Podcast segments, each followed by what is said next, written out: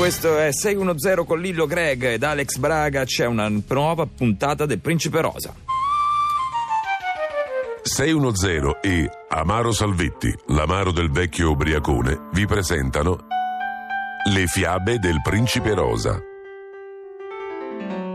C'era una volta, in un regno molto ma molto lontano, un castello con un re, una regina e una principessa. Il re era molto amato dal popolo ed egli ricambiava con un regno davvero illuminato, ma questo idilio esisteva solo alla luce del sole, perché al calar delle tenebre un drago ferocissimo usciva dalla grotta e devastava tutto con le fiamme che sputava la sua enorme bocca. Un giorno il re disse al ciambellano E mi è promessa che chiunque sconfiggerà il drago avrà 5.000 ghinee e la mano di mia figlia. Va e diffondi il bando nel reame. Allora preghiamo, consorte mio. disse la regina. E forse un giorno qualcuno sconfiggerà il drago. Ma quel giorno arrivò prima di quanto il re potesse supporre. Infatti, due giorni dopo, al tramonto, apparve al castello un bel giovane ossigenato con un vestito di chiffon rosa tutto strass. Chi sei? Chiese il re. Ma come chi so, insomma. Chi altri c'è che va in giro vestito tutto rosa con un piumino da cipria? Sono il principe rosa, no? Il principe rosa. esclamò la regina. Mi hanno molto parlato di te. Mmm, e chi te ne ha parlato? Sicuramente Brigida, la conciatrice di corte, ve? Quella è una pettegola. C'è una lingua che ci va attacca a mille francobolli, non gli dà retta. A cosa dobbiamo l'onore di averti nostro ospite? Chiese il re. E come a cosa? Al drago, che vi dava noia. Intendi provare a sconfiggerlo? E che c'ha bisogno di fare pure le prove? Da mo che sta all'alberi pizzuti. Lo hai eliminato? esclamò la regina. Ma sì, ma che ci vuole? Era il drago delle tenebre, che vuol dire? Che de giorno dorme. Sono entrato nella grotta, un colpo di lancia a destra, una a sinistra gli ha dato una sfoltita alla testa. Forse un po' troppo, mi si è staccato. Oh, che eroe! Padre, allora sarà lui il mio sposo. ma che... Oh, non facciamo scherzi, eh? Fu mia promessa che chiunque avrebbe sconfitto il drago avrebbe avuto la mano di mia figlia. Allora, prima cosa la promessa è tua e non mia. Io non ho promesso niente, ma chi se vuole sposare? E poi ci sono anche 5.000 ghinee. E io mi accontento delle 5.000 ghinee, guarda un po'. Tutti a tetufia, pari e patta e tutti felici. Così te la rigiochi, no? Metti che ricapita un altro drago. Ma noi vivremo felici e contenti. esclamò la principessa. Ma chi dice di no? Solo che vivremo felici e contenti e separati. Tu a casetta tua e io a casetta mia. Dai, che vado di fretta. Mi si diano le 5.000 ghinee, su. E così, prima che fosse buio, il principe rosa era già nel bosco, galoppando lesto su Raffa, il suo baldo destriero.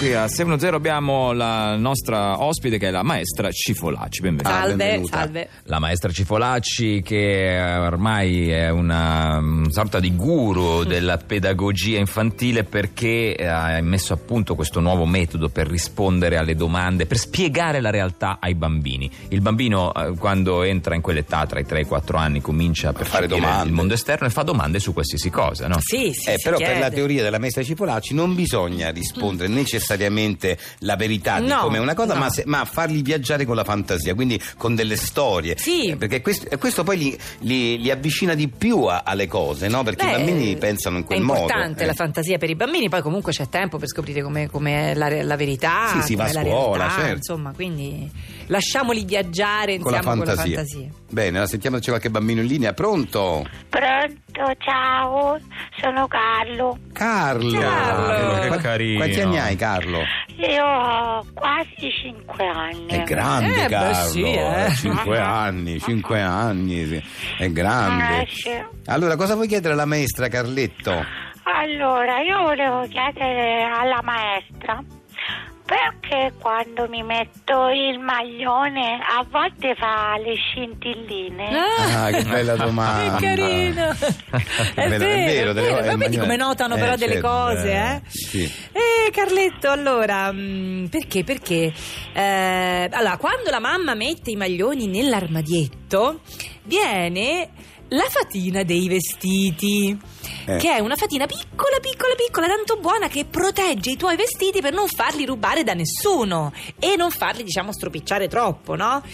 eh, quando poi tu li indossi va via la fatina, eh, non si vede, ma a volte ci lascia un po' di polvere fatata nei vestiti questa fatina e quindi eh, quelle scintilline vuol dire che la fatina è Che è passata, passata la fatina. nell'armadio È e passata ha la lasciato questa polvere. Vedi? Hai capito? Ah, Sì. Ecco, quindi eh, per la polvere fatata. Sì, è la polvere Sì, la della polvere fatina. della fatina, Polvere sì, la polvere. Ah, ho capito. Io però invece sapevo che le scintille erano causate da una modesta scarica elettrica, o meglio diciamo da un flusso di elettroni, causata a sua volta da una differenza di potenziale. Se il maglione ha un'energia potenziale elettrica maggiore, quindi massa piena di elettroni, rispetto all'energia potenziale della mia mano, si crea una differenza di potenziale e quindi gli elettroni fluiscono tutti nella massa quasi vuota, facendo appunto vedere le scintille.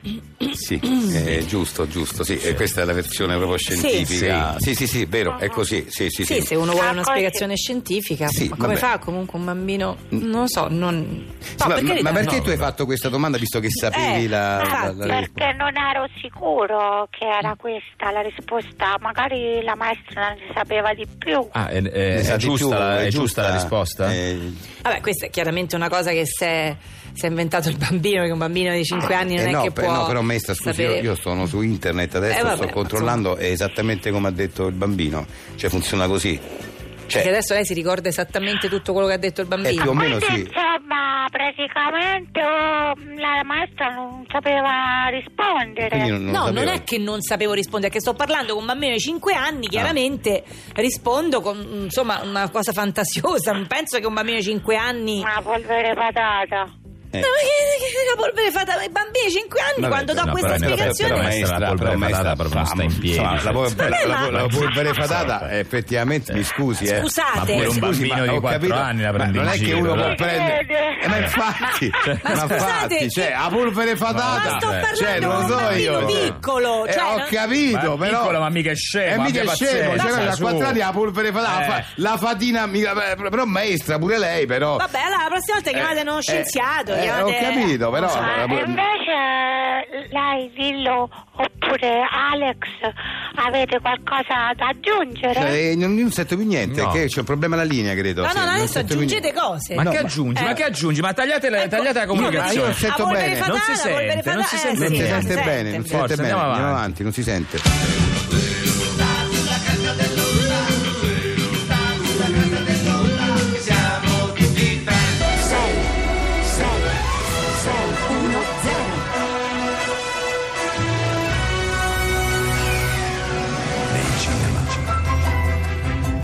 Nonno e la sua nipotina sono in vacanza al mare. Vicenzina, adesso ti insegno a fare i tuffi. Ma nonno, questo scaldo è troppo alto. Allora scendiamo un po' più in basso, va bene qui? È ancora troppo alto, nonno. Tratto da una storia vera. Ma sarà un metro e mezzo, Vincenzina. Dai, buttati. No, no, non ce la faccio. Ma perché dici così, Vincenzina? Perché non ti vuoi tuffare? Perché? Perché io non ho paura. Io non ho paura. Nei cinema.